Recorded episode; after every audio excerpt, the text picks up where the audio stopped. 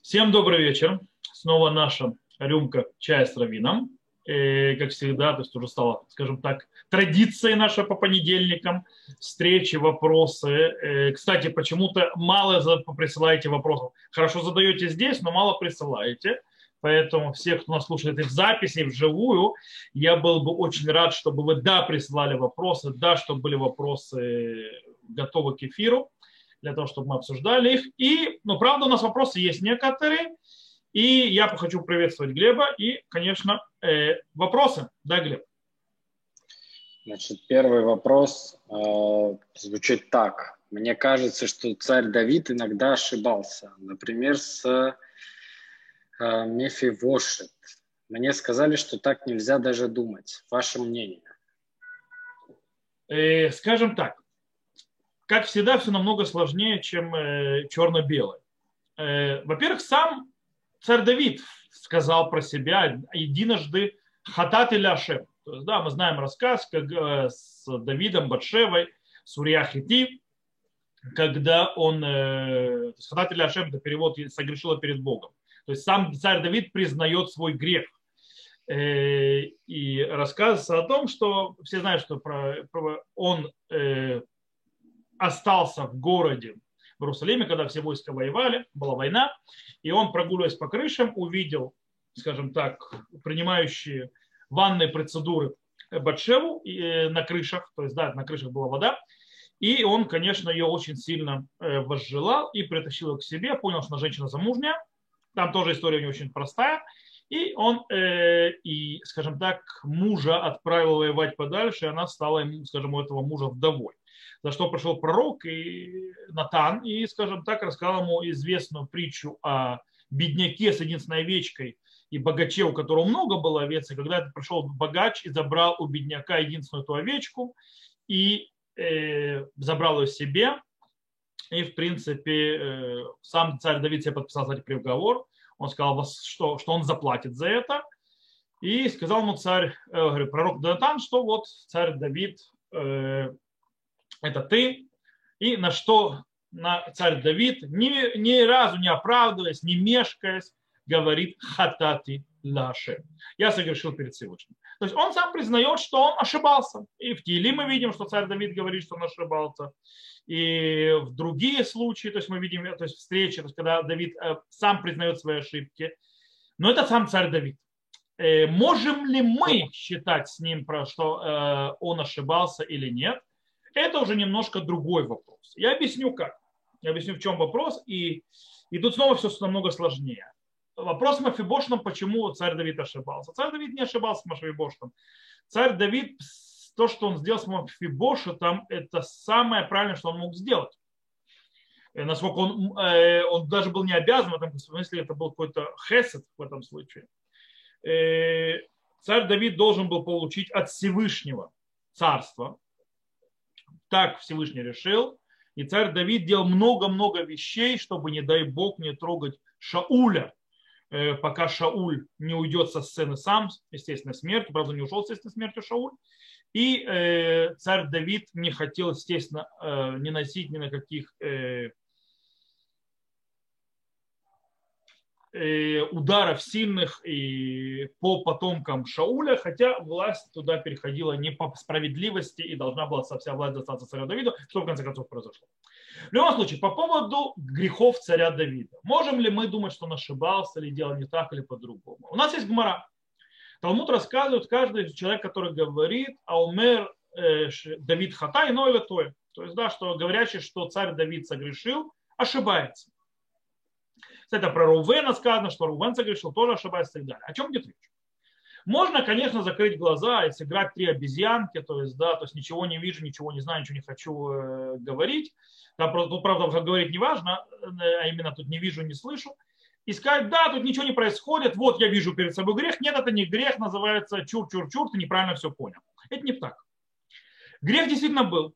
И чем замечателен, кстати, Танах, и что показывает, что Танах это божественная книга, а не книга, созданная человеком, в том, что в ней приведены грехи, падения и изъяны даже самых центральных и самых важных героев. Потому что когда человек пытается описать э, пишет какого-то героя, кого-то, кого он хочет выставить в хорошем э, свете, в очень хорошем свете, скажем так, обожествлять, то он будет лишен изъянов. Это будет любой художественной литературе. Изъяны будут убраны. И, естественно, то есть грехов не будет. Он будет такой герой, идеалист, никогда в жизни не падающий и так далее. Кстати, есть э, литература более современная, где, кстати, героям уже присваиваются отрицательные черты и так далее. Но если мы посмотрим на, скажем так, древнюю литературу, созданную людьми или религией и так далее, у нас всегда рисуется идеальный какой-то образ, и э, так оно идет. У нас нет идеальных образов. Даже Мошера Бейну, самый близкий к Всевышнему человеку, согрешил, и, и мы знаем об этом, был наказан. Идеальных нет. Э, но говорить, что царь Давид согрешил, это ошибка. Почему? О, здесь идет очень великая вещь, которую многие не понимают. Это э, вещь, которая называется чува, раскаяние. Дело в том, что раскаяние делает очень интересный номер. А когда человек раскаивается, не только грех стирается, очень часто грех превращается в заслугу. То есть то, что царь Давид признал свою ошибку и раскаялся в ней, и заплатил за нее, кстати, и не раз, и сделал все, чтобы исправить это, это царь Давид прошел процесс исправления, процесс, называющийся чува. А чува, то есть, вот, э, то есть исправление, то есть слово чува, не про, его дословно перевод, его надо возвращаться в раскаяние. То есть возвращаться, значит, к, а возвращаться к, к ответу. Это, то есть обычно русский перевод это совершенно неверный перевод. Слово чува это не от слова ответ. Это от слова лашув, вернуться. То есть, в принципе, вернуться ко Всевышнему и так далее. Кстати, хузер башейла это абсолютно, то есть стало, то есть вернуться к вопросу, это еще более неправильно. По причине того, что к вопросу вернуться нельзя, невозможно, потому что человек, который живет в чува, он все время живет в вопросе. Потому что правильно продвигаться только на вопросах. То есть, да, как раз точно наоборот. Э, так что никто никакой ответ не возвращается и к вопросу тоже не уходит. Чува мы возвращаемся. Мы возвращаемся к источнику, первоисточнику первичной системе. Шува делает очень великую вещь, мы сказали, то есть свое э, э, э, раскаяние. Оно вытирает прегрешение.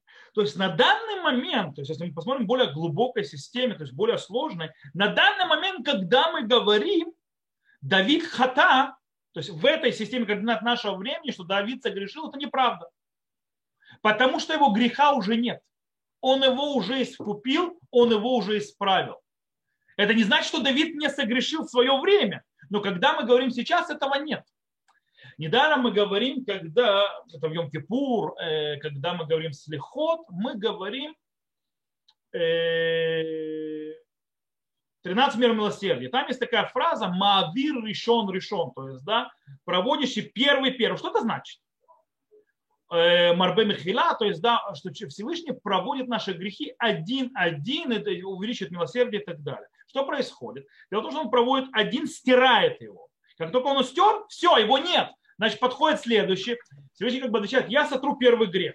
Он стирает первый грех, ну все, его больше нет. Значит, следующий за ним тоже первый. И он его дальше стирает. Это Мавир решен, решен. То есть, да, первый, первый постепенно стирает.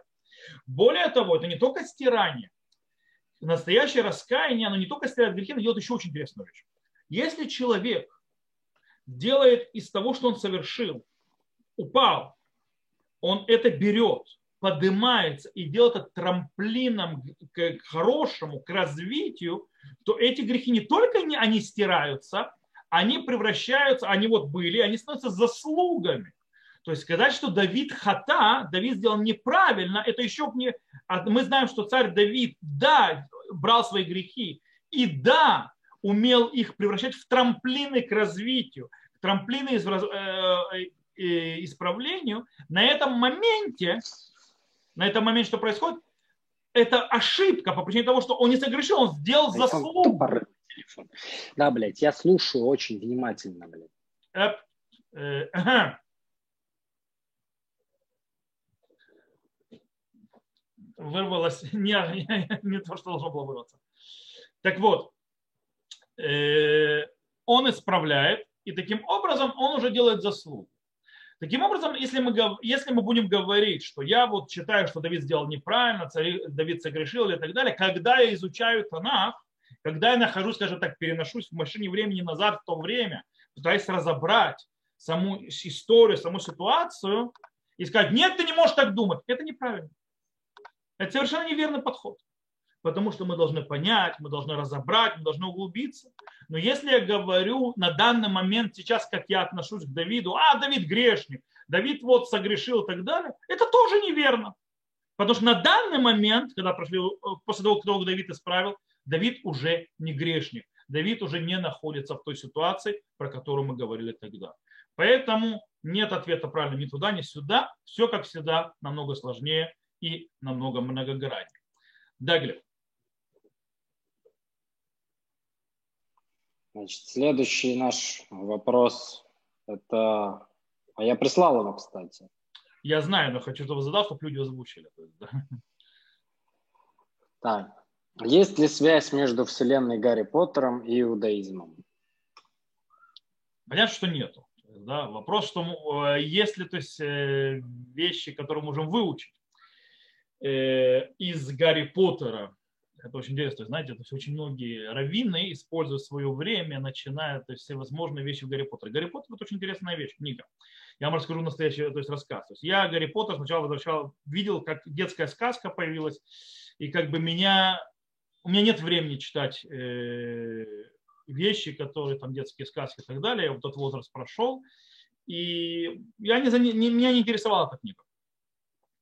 Э, пока я как раз в армии был, и я обратил внимание, у нас была такая вот девушка там служила, скажем так, не блестящая особым интеллектом, неважно кто там. Книг, естественно, никогда не читал, это было явно. То есть, да. И вот я увидел, что она читает эту книгу. И мне было интересно, она читает одну, то есть первый том, как раз не вышли, сначала несколько томов сразу вышло второй том, и мне стало дико интересно, что же там может такое быть, что даже вот такую заинтересовал, начал читать и сам увлекся. Э, многие им нравится то, что там происходит, но мне больше всего нравилось там, и то, что я могу увидеть, иудаизм, да, может им заниматься, э, отбросив всю мишуру с точки зрения волшебного мира, понятно, что у не существует такого мира, и всевозможные вещи, которые связаны, скажем так, с христианством, э, то есть культуры, в которой Роулинг, который писал эту книгу, то есть нас не касается, но там есть много-много гениальных и важных идей в кстати, воспитания, то есть э, вопросах э, отношения к людям, вопросах взаимо, взаимопомощи, вопросах использования других людей для великих целей, э, вопросах абсолютного злодеяния, существует ли оно например, то, что мы говорили до этого. Потому что, с одной стороны, мы видим на том этапе, что тот же там профессор Снейп, если мы скажем, он вроде злодей сначала, а потом, а вроде и нет. А потом мы узнаем, что он, оказывается, вообще не злодей. То есть, да, а, да и Гарри, и Гарри, то есть и Дамблдор вроде сначала вроде хороший, оказывается, у него тоже есть темные стороны, и что преобладает над чем. То есть, в принципе, снова, кстати, вопрос, то есть нет идеальных людей, и вопрос, что ты с этим делаешь. И постоянно вопрос свободы выбора. Вот это перекликается, свобода выбора. Кстати, самое гениальное вообще то есть в этой книге, то есть самые интересные моменты, это не приключения, а разговоры Дамблдора, то есть директора школы, для тех, кто не знаком, с самим Гарри Поттером. Там самый цимыс, то, что называется. Там есть что копать, там можно многому чему выучить. И там есть гениальная вещь, там Гарри Поттер постоянно задавался вопросом, то есть его схожести с Волдемортом, то есть самым большим злодеем, куча-куча похожего. У него даже палочки были близнецы по причине того, что э, Феникс, который дал два пера, то есть два своих пера, было палочки у Волдеморта и палочки у Гарри Поттера. Столько похожести. И его мучили эти сомнения, так называемые, да, то есть я сделал так-то, я сделал так-то, а может я как Волдеморт, то есть так далее, что меня отличает. Ему Дамблдор объяснил очень важную вещь. Выбор. У тебя есть многие вещи похожи. В обе, сиро, в оба были сироты, в оба выросли без родителей и так далее, и так далее, и так далее. Но вопрос, что ты выбрал. И это очень важный вопрос. И это очень, очень сильно перекликается с иудаизмом. Человек рождается э, в определенных условиях, в определенных э, атмосфере, в определенной среде. И очень часто, скажем так, человек может сказать, а вот я родился таким плохим, таким нехорошим и так далее, э, потому что у меня была такая среда, у меня были такие родители, я так учился, то есть меня обозлили, меня ненавидели, меня презирали, я был изгоем, ко мне плохо учились и так далее. Вот поэтому я докатился до жизни такой. Вот сейчас сижу перед э, судьей за совершенное мной преступление пожалейте сиротинушку. То есть, да? Э, и иудаизм говорит, нет, это не так. Это неправильный подход. По причине того, что в конце концов ты можешь исправить. Ты можешь исправить, и ты решаешь, ты хозяин своей жизни. Вопрос за твоим выбором. У тебя есть условия, но ты можешь выбирать по-другому. Ты можешь родиться в определенной среде, но ты можешь из нее выйти. Нет детерминизма, нет такого, что ты не можешь справиться. Э, ты должен направлять свои силы. Это прикликается, допустим, с Талмудом, с Гоморой, где мы учим, э, например, что человек, которого есть, скажем так, э, склонность к, скажем так, к жестоким вещам, попроливать кровь, то есть, да, чтобы он стал, стал шухетом или муэлем. То есть, да, чтобы он резал животных или делал обрезание, то есть для того, чтобы направил свои склонности, вроде бы, которые могут стать нехорошими, в хорошую сторону. И есть этому куча вещей, которые можно сделать. Более того, в Гарри Поттере очень сильно показана, кстати, э, система только то, о чем мы говорили до этого, раскаяние. Раскаяние, и несмотря на все и на все преступления, возможность исправления. Во-первых, это с самим Снейпом, то есть в самом начале еще, то есть до того Гарри родился, то есть да, то, что он примкнул к, к силам зла и в конце концов раскаялся и Дамблдор ему поверил. Это, кстати, еще одна вещь, то, что иудаизм учит. Принимать раскаяние. Очень часто люди не умеют принимать раскаяние. То есть, да, они как бы помнят, что человек делает, и они, не, то есть раскаявшиеся, в конце концов, остаются с клеймом преступника дальше. И у него нет возможности, ему просто общество не дает исправиться. И это очень важно дать обществу исправиться, потому что это очень важно человеку. Более того, даже возьмем этого младшего Малфоя у него была куча всего-всего. Он был человеком неплохим по-настоящему. И в конце он исправляется, то есть он переходит в сторону. Почему? Раскаяние. Главное принцип раскаяния. Если я могу сейчас сидеть, то есть просто проходить через э, многие вещи, которые явно иудаизм может с ним неплохо жить, и на этом можно учить, э, учить многие вещи. вещи. Кстати, э, можно и нет, просто, просто если я буду сейчас переходить, просто мне придется всю книгу проходить, и будем долго и нудно. Я думаю, что есть, то есть система понятна, что Гарри Поттер, в нем есть много перекликаний с иудаизмом и с очень важными аспектами иудаизма. Конечно, не все.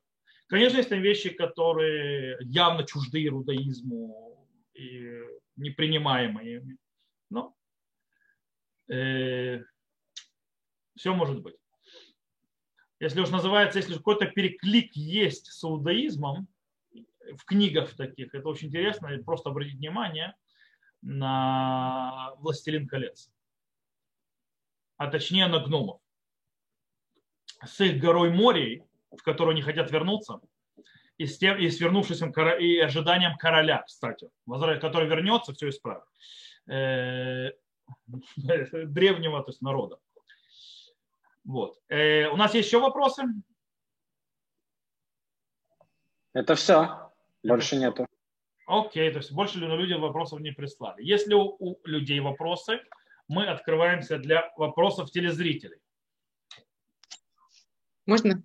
Да, конечно. Э, это я задавала про Мифифошета. Мифифошета. А, это, Таля, это ваш вопрос? Да, да. Но смотрите, я другой немножечко нюанс. Не про то, что он а про то, когда он э, выходит, Давид выходит на войну с Авимелехом, возвращается с этой войны и встречает его. А до этого его раб пошел и наговорил на него, что он ждет, что его коронуют. И что? Я, Шмольбет. А, и, и это отложило отпечаток у Давида. И он не поверил, что он искренне. Знаю, да. Это тоже Давид об этом раскаялся. Окей. Я, ясно. Все. Тогда по этому вопросу все поняла. Здорово. Спасибо. Говори. Да, есть еще у кого-то вопросы? Э, можно спросить, да? Конечно. Э, вот когда перечисляется 70 э, евреев, которые идут в Египет. Они не евреи. И, то есть, ой, ну хорошо, ошиблась, да. Они сыновья Якова, семья Якова, да. Э, вот там перечислено все потомство, а у Зераха нет потомства там. Нету, не? Нет сыновей Зераха? Нет. Еще не родились? А, они родились потом в Египте? Описывается 70 человек, которые спустились в Египет. Все. Ага. Больше никто. То есть спустились а или по... находились в Египте. А потом они, они, они его родились в Египте уже? Ну, слава богу, народа Израиля, как мы читаем в нашей недельной главе Шмот, родилось очень много детей еще. Хорошо, но они больше не перечисляются? А потом... где еще перечисляются? У, у Переса перечисляются потомки, а у Зераха нет. Смотрите, в других перечислениях, то есть Мишпаха Тапарци, да. Я сейчас не помню, должен это проверить. Ясно. Хорошо, спасибо. Есть еще вопросы? Что-то у нас сегодня как-то бледно. Ну, можно вопрос тогда я тоже. Ну, это как бы, может, не совсем. Э, вот человек, когда, на, наш человек, когда возвращается к чуве, то обычно этот процесс э, такой э, достаточно один, одинокий, скажем так. Ну, Можно немножко. окружение остается там, где оно остается, а, а ты выдвигаешься. А какие силы надо находить, чтобы против, ну, не противопостоять, а выдержать эту дорогу, без, не срываясь? Э, я не, то есть, в принципе, я думаю, что в эту дорогу нужно не, не выдерживать ее, а ее нужно пройти. Потому что если мы будем постоянно состоянии, находиться в состоянии войны и ожидания очередей и выстрелов э, с поворота от, от окружения, это немножко неправильно. Э, то, что человек, который возвращается, во-первых, нужно быть сильным человеком. И нужно понимать одну вещь, кстати, очень многие ошибаются. Многие думают, что вот сейчас я стану религиозным, и мне ясно, все будет круто, все вопросы мои будут решены. Э, я резко повернусь духовно, и все будет хорошо. А это не так. Во-первых, без связи с окружением. То есть, да, вообще без связи. Мы, мы окружение сейчас затронем, тоже поговорим об окружении, как с ним жить правильно и так далее. Мы говорим о самой дороге. Человек заходит, думает, сейчас будут ответы на все мои вопросы. А нет. Нет вопросов, ответов на все вопросы. Э, и не будет. И это нужно знать. Кстати, это переломный момент, когда люди приходят, иногда начинают задать вопросы, и им э, начинают, есть, скажем так, такие кирувные, так называемые организации, приближающие к иудаизму, и у них всегда есть ответы на все вопросы. Но на определенном этапе все эти ответы примитивные становятся по причине того, что если человек развивается по-настоящему, у него просто становится сложнее многогранней, выше и так далее, и это хорошо. Плохо, когда нет вопросов. Но что кто не задает вопрос, не учится. Тот, кто не задает вопрос, не продвигается. Только тот, кто задает вопросы, двигается. Но иногда нужно знать одну простую истину. Я это уже говорил не раз, не два, не три. Я не помню, говорил я здесь, в этом, скажем так, в этом проекте или э, на других уроках. Ешь шейлот лило чувот. Есть вопрос, на который у нас просто нет ответа. Почему? Куча причин этому есть. Но нужно с этим жить. Нужно с этим жить. Иногда люди ищут ответ на свой вопрос годами, иногда всю жизнь не находят. И так тоже нормально.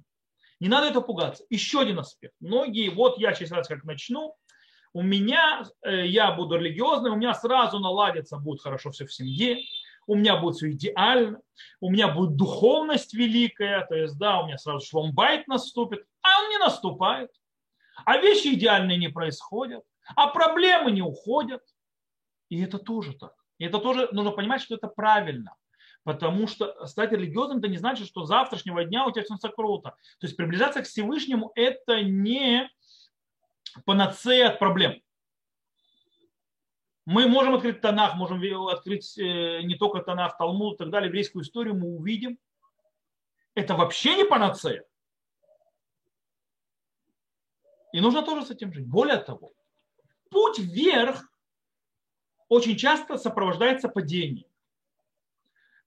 Э, многие думают, что начинает идти, это вверх, такой график поднимается, а иногда график идет вниз. Иногда есть духовные падения, иногда есть духовные дыры. Иногда человек э, чувствует себя, что он начинает спускаться духовно, и это тоже нормально. Это не значит, что все, конечно, все, а у меня ничего не получится. Нужно выходить из системы черно-белой. Это первое, что человек должен сделать. Человек должен не видеть возвращение своего в иудаизм или в иудаизм или к Всевышнему как черно-белое. Э, на ваш вопрос, Наоми, мы ответим чуть позже. То есть это хороший вопрос. Э, я на него отвечу с удовольствием. Сейчас мы договорим по поводу того, что я начал говорить. Э, по поводу движения. Итак, мы должны быть готовы к проблемам. И это хорошо. Человек, который живет без проблем, ему скучно. Вы знаете, там, где нет проблем, там происходит самоубийство. Значит, человек не может жить без проблем. Почему? Потому что любое препятствие, любая проблема заставляет человека думать, выходить из, э, скажем так, своего удобной коробочки. Что называется, выходить из своего, называется, э, удобства, своего уюта, пытаться думать вне коробки, михусли кусак, это говорят на иврите, пытаться решать вещи, вещи и развиваться. Проблемы развивают человека. Поэтому Всевышний нам на, на пути к восстановлению народа отправил нас в Египет. Казалось бы, что над нами так издеваться, отправить нас в Египет. Потом еще по пустыне тащиться и так далее. Потому что без этого мы не стали народом, который действительно будет идти к цели, понимать, что Э, вход к цели очень тяжелый. Это первое. Нужно понимать, духовное падение есть и будут. И у духовных людей религиозных тоже бывает. Кстати, еще одна вещь проблематичная – это идеализация религиозных. Это тотальная ошибка. Идеализировать религиозных. Не надо идеализировать религиозных. Э, потому что мы увидим в Торе очень часто, простую вещь. Есть заповеди запрещающие, есть обвинения, есть описание, что будет тому, кто согрешит. Вы думаете, что со светскими разговаривают? Нет, Тора, Тора разговаривает с нами. И у религиозных людей есть э, плохое начало, как у всех людей. И религиозные люди тоже падают. Вообще Тора с ними разговаривает. Э, и мы читаем э, Танах и видим то есть, падение людей, когда светских не существовало. Okay? И поэтому религиозный человек, он может быть религиозным, но быть, быть человеком плохим. И это тоже нормально. А он может быть во время его падения. И тоже бывает. Царь Давид грешил, мы говорили до этого, э, в свое время, исправлялся. То есть он был сильным человеком, то есть праведным человеком. Есть люди, которые падают, не справляются. Есть Наваль Брешута Тура, есть человек, который называется э, мерзавец с разрешения Торы, то есть ищет все лазейки и так далее. Все это есть. И с этим нужно жить и понимать, понимать, что все не черно-белое, что мир не будет идеальным. Это первое. Во-вторых, как жить со своим окружением? Нужно, во-первых, принимать, что окружение вот такое вот, изменить мы его не можем. Мы были бы рады, чтобы оно изменилось, но оно не может. И важно, если это семья, друзья и так далее, не терять их. Ведь мы можем по-настоящему в сложной системе уживаться с теми, кто не пошел по тому пути, к которому мы пойдем. И это нужно уважать. Нужно научиться уважать чужую дорогу. Даже если ты считаешь, что неправильно. Твое право считать, что неправильно. Но уважать его выбор как таковой. По этому причине не ссорятся. Что? И нужно искать точки соприкосновения, а не точки раздора. То бишь, где да есть соприкосновение, не воевать. Я, допустим, могу сказать на своей, на, на своей шкуре. То есть многие религиозные, допустим, люди, которые становятся религиозными, перестают кушать, приезжать и быть э, у своих родителей, и у родственников и так далее. Это неверно. Это, кстати, из-за этого многие родители панически боятся возвращения в рассказ, то есть что их дети становятся религиозными. Они понимают, что начинают терять ребенка, начинается война война за ребенка или за родственника и так далее. Но когда семья понимает, что потери нет, человек живет своей дорогой и так далее, но он не потерян, то, что для семьи, то войны не будет. Как это прийти? Как, как можно это сделать? Очень просто. Искать, как я сказал, точки соприкосновения даже в вопросе кашрута. То есть что происходит? А у вас все не кошерное и так далее, к вам есть не буду. Стоп, стоп, стоп, стоп, стоп. Дорогой, все не кошерное не так быстро. Есть законы кашрута очень сложные, многогранные. В них есть куча разрешения бешататхак, то есть, да, то есть в крайнем случае, постфактум и так далее, так далее, так далее, когда ситуация вынуждает к этому. Так вот, почет родителей, например, или мир в семье, эта ситуация вынуждает. Поэтому нужно знать, что в этом случае можно пойти по, допустим, я приведу пример. Некошерная посуда. Вы знаете, что по мнению сефардов, стеклянная посуда, а ее нужно только помыть. Она не впитывает в себя некошер, то есть э, вкусы. Ашкеназы запрещают тотально. Ашкеназов это нельзя. Но чем плохи сефарды Шурхана Рух для того, чтобы приехать к родителям, называется, и поесть стеклянной посуды кошерную еду, хотя у них посуда у тебя не кошерная, если ее хорошо помыли. Полагаясь на Шурхана Рух.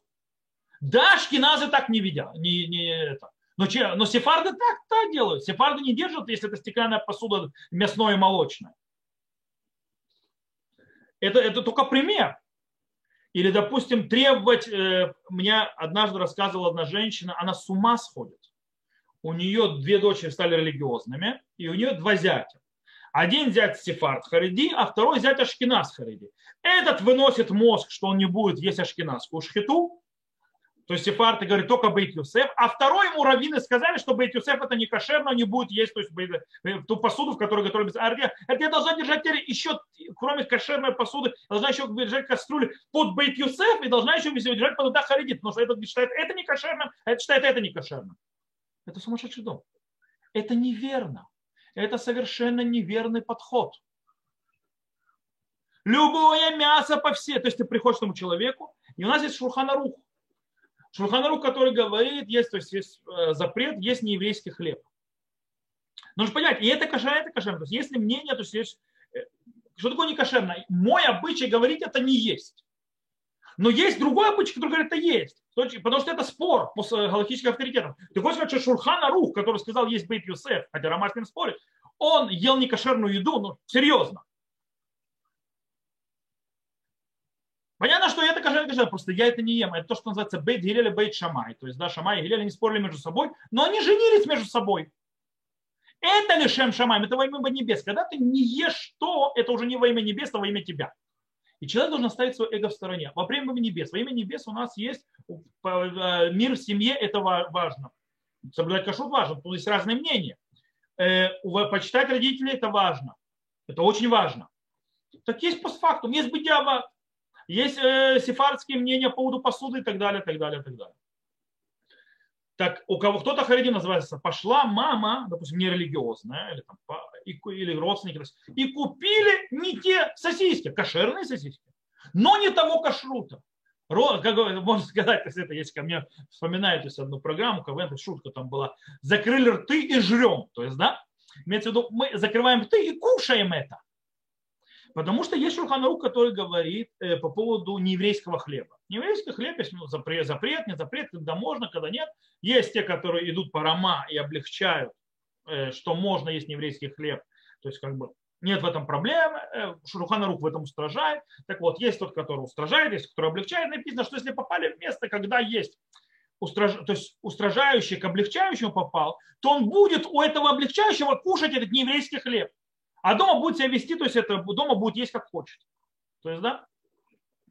И это, и это не только в кашруте, это и в молитве, и не делать замечания, то есть, да, и так далее.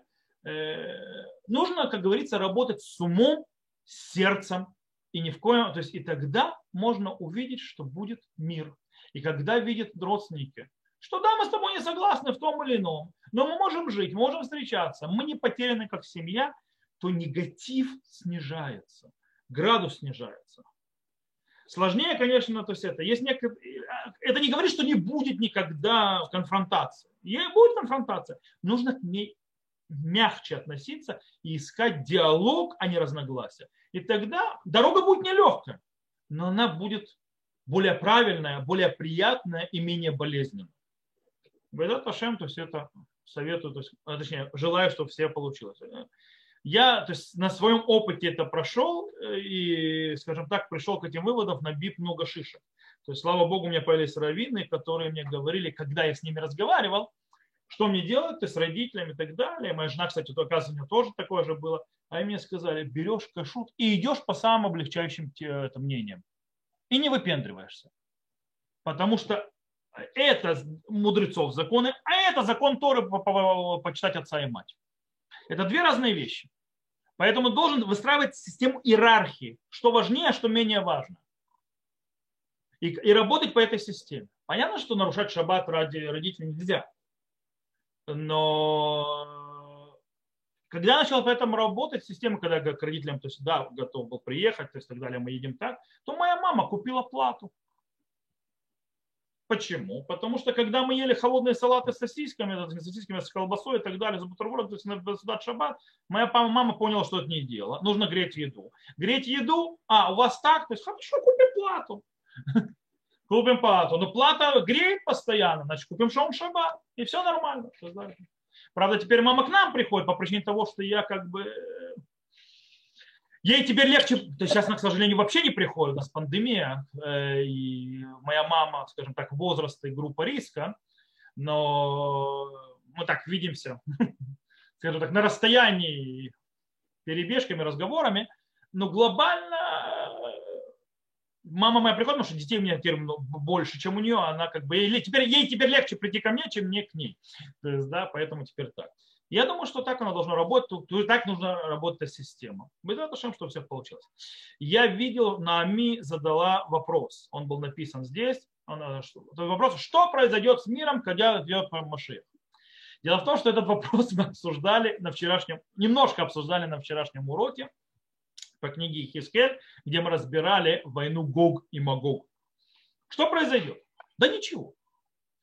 Э, я знаю, что люди, произойдет, но не то, что люди себе представляют. Люди обычно представляют себе Машиаха таким вот, не знаю, как в сказках. То есть, да, придет король на белом осле, то есть, да, а не принц на белом коне. Э, и с этого момента просто мы, ух, заживем. Да, ух, заживем. У нас все болезни уйдут, у нас все проблемы решатся, и деньги будут, и дома будут, и вообще все будет шикарно и прекрасно, и замечательно, и больше проблем в этом мире не будет. А это не так. Наши мудрецы говорят, так Рамбам за ними, то есть в законах царей, что когда придет Машиах, мир будет таким же, как он был и до этого. Кардинально ничего не изменится. Аулам кимингаго нугек. То есть да, мир будет вести себя так же, как он вел до этого. Что да, изменится? Изменится, что с нас снимутся шабуд мальхуйот. О, шабуд мальхуйот это порабощением э, разным царствам, то есть разным народам. Мы станем настолько независимыми, самостоятельными, что мы не будем обращать внимания ни на кого и будем исполнять наши задачи. Что еще произойдет? Э, будут скажем так, отреставрированы, изменены системы правосудия.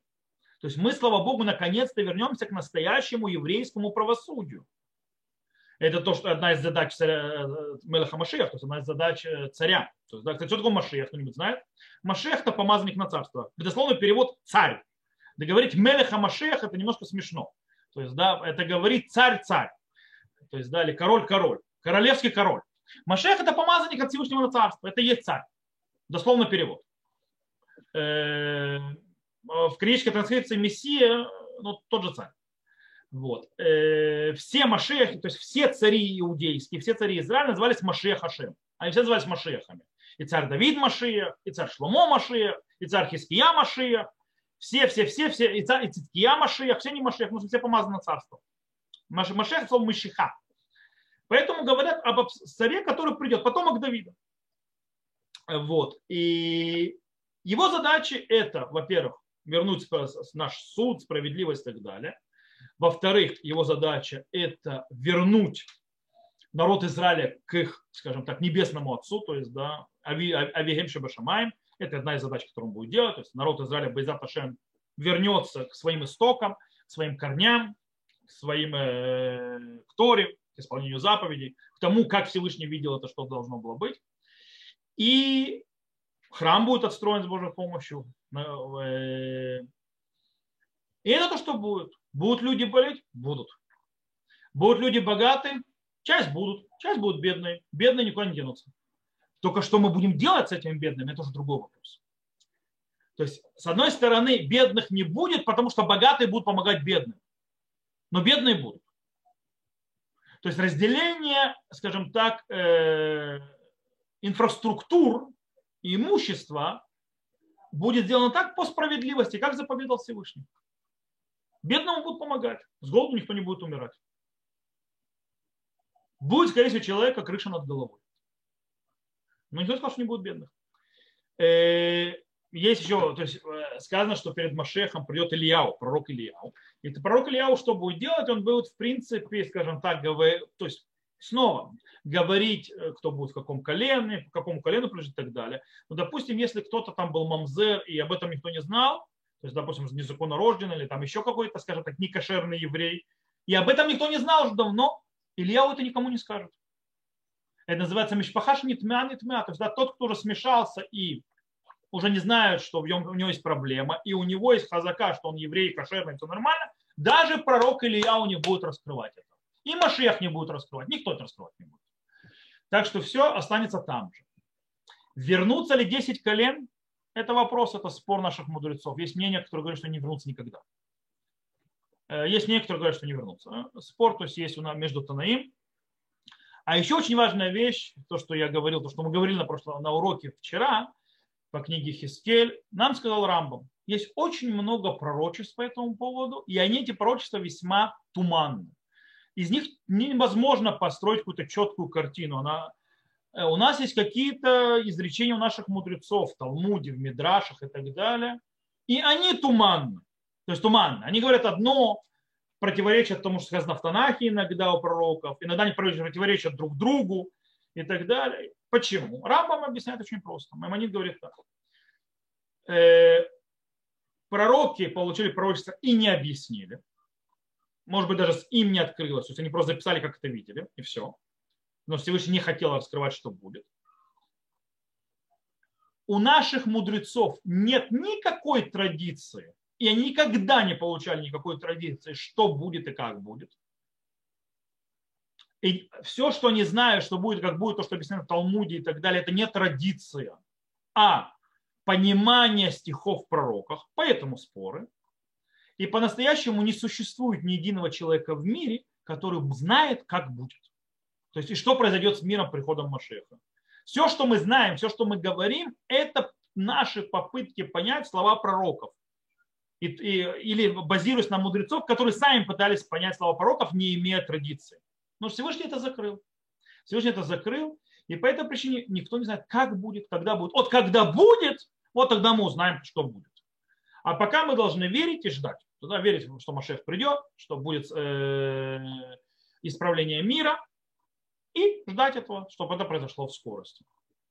И более того, кстати, почему э, Всевышний так не раскрывает, а почему бы нам не рассказать, что в конце? Ну, во-первых, есть в этом какой-то спойлер, в чем-то смысл. То есть, да, если что произойдет в конце, то есть можно уже больше книжку не читать, то есть жизнь не жить в каком-то смысле. Но это так, шутка. Все очень просто. Намного более проще, э, потому что, кстати, я это уже говорил тоже некоторых, несколько раз, не здесь, но вообще глобально. Тора, вы в Торе никогда не найдете разговора ни о Машехе, ни о конце времен, ни о загробном мире, ни одного слова. Даже все, все, все, все, то, что называется, платы, так называемые за соблюдение заповедей, будут в этом мире, в Торе, то есть когда вы будете читать Тору, или наказания за неисполнение будут тоже в этом мире. Почему? Потому что Всевышний хочет очень важную вещь. Тора – это Тора жизни. Тора э, требует от нас жить сегодня, сейчас и в этом мире, и здесь делать нашу миссию. Здесь исправляться, здесь исправлять, здесь раскрываться, здесь раскрывать. И а не жить, что будет потом.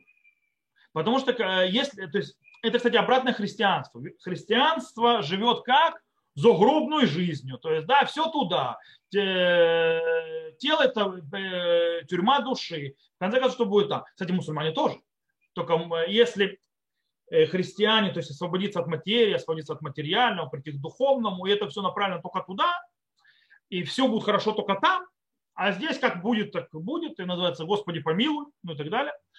Э, у мусульман точно наоборот. То есть, да, вот мусульман называется вся эта плоть и так далее, но там мы так повеселимся, ох, нам там будет хорошо. То есть, да, они не пьют в этом э, здесь вино, потому что вино это напиток, который они будут пить в будущем мире. Окей. Э, они там будут, извините меня, предаваться разврату, как у них описывается рай. Я не понимаю, то есть, что мусульманкам женщинам обещается, просто не помню. То есть, он... В любом случае, иудаизм не так. Иудаизм говорит, мы исправляем здесь, мы живем здесь, мы развиваем здесь, потому что Всевышний где поставил человека?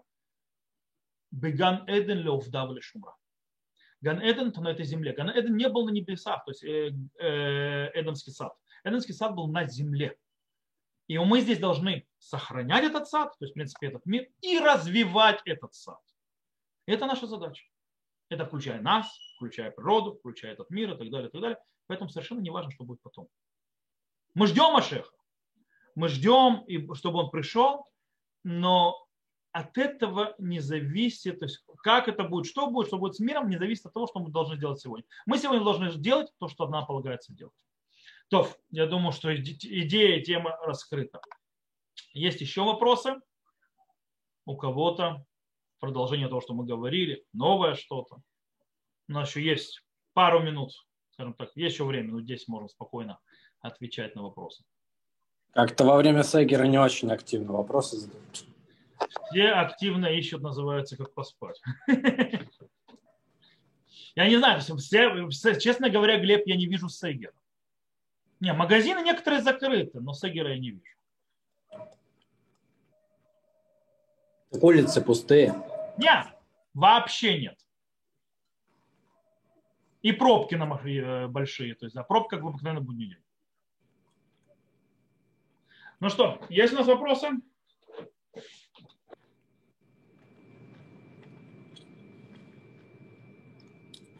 Понимаешь? Давайте такой вопрос зададим. Простой. Бывают ли О, есть вопрос, зачем тогда мы ждем Машеха?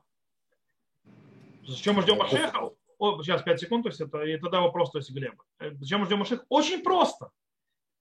Потому что мы хотим исправления мира. Мы хотим, чтобы народ Израиля вернулся наконец-то к своим, то есть мы хотим избавления. Машех – это избавление. Избавление, когда мы наконец-то вернемся к своим задачам. Когда мы вернемся в нашу землю будем исполнять наши задачи полностью. Кстати, одна из задач Машеха – вернуть всех евреев на эту землю. Э, мы ждем, чтобы шхина, то есть да, присутствие Всевышнего спустилось здесь, а это храм, то есть чтобы соединилась земля и небо, мы ждем, чтобы еврейский народ вернулся полностью к э, своему задачам, а он пока еще не там, далеко не там. Вот поэтому мы его и ждем. Мы его не ждем для того, чтобы мы были здоровенькими, богатенькими, э, для того, чтобы у нас все было шикарно, и мы жили как в раю. Нет, не для этого Машеха мы ждем. Да, Глеб. Глеб. Да, извиняюсь. Самые странные, необычные вопросы, которые вам задавали люди. Ну, мне задавали вопросы, я могу рассказать это можно вопрос. Мне, мне много вопросов задавали, я могу задавать, э, рассказать историю. Так, это будет такое, можно даже аккордом окончания, э, в каком-то смысле даже шутка получается, но это реально был вопрос. То есть, да, как бы вопрос и мой ответ. То есть такой разговор был очень странный. Э, то есть один вопрос мне задавали, то есть я могу даже два рассказа сказать. Э, но я для одного рассказа, э, скажем так, в э, сделании большое введение про Рава Соловейчика. Рав Соловейчик к нему пришел один человек и задал вопрос по поводу приветствия, которое в восточных единоборствах, то есть, да, когда человек склоняется и так далее.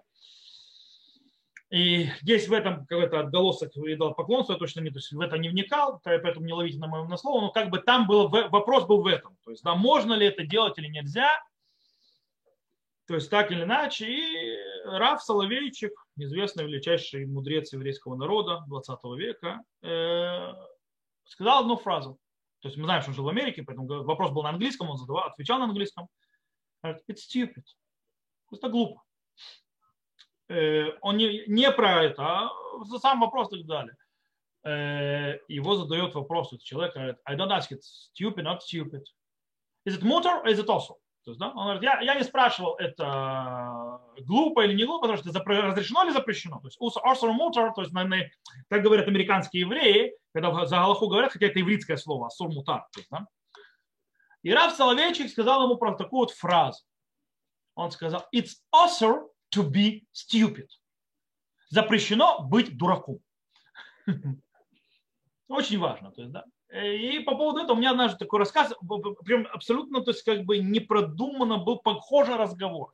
Звонит мне один человек, давно это было, очень давно, и задает такой вопрос, скажите, пожалуйста, можно ли проклинать тараканов? Я первым, что? Ну можно ли проклинать тараканов? Я говорю, зачем? он говорит мне, ну я хочу проклять, то есть тараканы они достали и так далее, везде лазят тогда и мешают. Я говорю, так возьми Кей-300, Кей-300, то есть это брызгалка, которая убивает. Говорит, нет, но я хочу их проклясть, типа наложить на них проклятие, чтобы они погибли. Я ему говорю, это глупо. Он мне отвечает, то есть говорит, я не спрашиваю, это глупо или это умно. Мне интересно, это запрещено или это разрешено. То есть у меня жена, когда слышит разговор, то есть она начинает смеяться про Соловейчика, то есть да, это глупо. Я ему говорю, нельзя быть еврею глупцом. То есть я, причем она еще больше смеется, потому что я потом она говорит, ты помнишь Рава Соловейчика? Еврей не должен быть выглядеть идиотом. То есть э, не надо проклинать никаких тараканов. То есть вам мешают тараканы, побрызгайте их. То есть, да, чем надо. Не надо их проклинать. Он имел в виду проклинать не, то есть, типа, покрыть их матом, а он имел в виду их, э, скажем так, на них наложить такие колдовство. Э, в этом, значит, проклятие, да, с глаз на этих тараканов, чтобы они умерли, но это не то. И у меня еще был один вопрос, тоже интересно, тоже. Я сначала, вопрос вроде звучал интересно, то есть, да, ему такой вроде нормальный был, Э, я же не помню четко, как он произносился, но это выглядело вот так. Мне позвонил человек, говорит, мы, говорит, э, мы привезли с, э, значит, какое-то растение, он сказал, то есть из Израиля, и сделали с ним, то есть печенье. Вот, и мы тут вдруг поняли, называется, то есть, что мы не отделили от него трумоту масро, то есть, да, что мы не отделили от него, то есть, ну, трума, то есть десятину и так далее. Это привезено из Израиля. Нужно ли, что теперь делать? Я говорю, а если привезено из Израиля, чего взяли, что с этого не отделяли десятину? Говорят, ну, потому что, э, то есть это, скорее всего, нет. Я говорю, почему, скорее всего, нет? Я говорю, посмотрите на пачку. Ну, на пачке ничего не написано. Я говорю, это интересно. А где вы покупали? Говорит, мы покупали, вы покупали на рынке, в магазине. Я говорю, нет, в магазине такое не продается. И на рынке тоже такое не продается. Говорю, а где же вы покупали? То есть, продается? Короче, я задаю вопрос, то есть на определенный момент просто понимаю. Речь идет о конопле. То есть вопрос, который мне был задан, я говорю, вы же мои цадиким, то есть, да, они притащили из Израиля коноплю, и они сделали из нее печенье с коноплей. То есть, да, ну, решили люди это, э, немножко принять наркотики. То есть, да. И вдруг эти праведники понимают, что растение это с Израиля. И десятина от нее нет, это, это, а уже печеньки съесть сделаны. То есть, да, что теперь делать? Понятно, что конопля это не еда. Да, десятина не еда, это но в принципе сам вопрос был, который начинался вроде то есть, нормально и так далее, но он начинал становиться постепенно подозрительным. Когда в магазине продается, и на рынке такое не продают обычно. Вот. Так что вот такие вот интересные вопросы. Да? Было много странных вопросов. Э, тяжелых вопросов, кстати, были. Были вопросы, которые ты поражался поведению людей. То есть, да, то есть что они творили, э, из-за чего появился этот вопрос. То есть, да, я, то есть некоторые вещи, скажем так, я здесь воспроизводить не буду по причине того, что они слишком нескромные, то есть вопросы, которые задавались, и меня, они меня шокировали. То есть, да, но я узнал очень много, скажем так, э, с годами равенства и тысячи вопросов, которые получаешь, причем всевозможных, ты перестаешь быть наивным. Э, и ты раскрываешься и понимаешь, что, да, что мир настолько странен бывает, удивительно, и люди делают такие вещи, которые ты могут делать о которых ты даже и думать не мог. Вот, как-то так.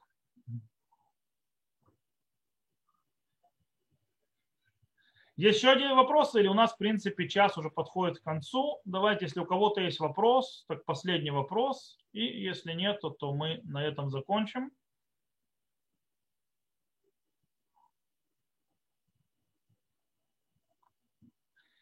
Раз вопросов нет, то наш час тогда подходит к концу. Спасибо за тем вопросы, которые задавались. И я очень прошу то есть всех, кто нас слушает, видит в записи, присылайте ваши вопросы. Будем очень им рады. Глеб, большое вам спасибо. Спасибо вам большое. Хорошего дня, хорошей недели. Всего хорошего. До свидания. Спасибо большое. До свидания.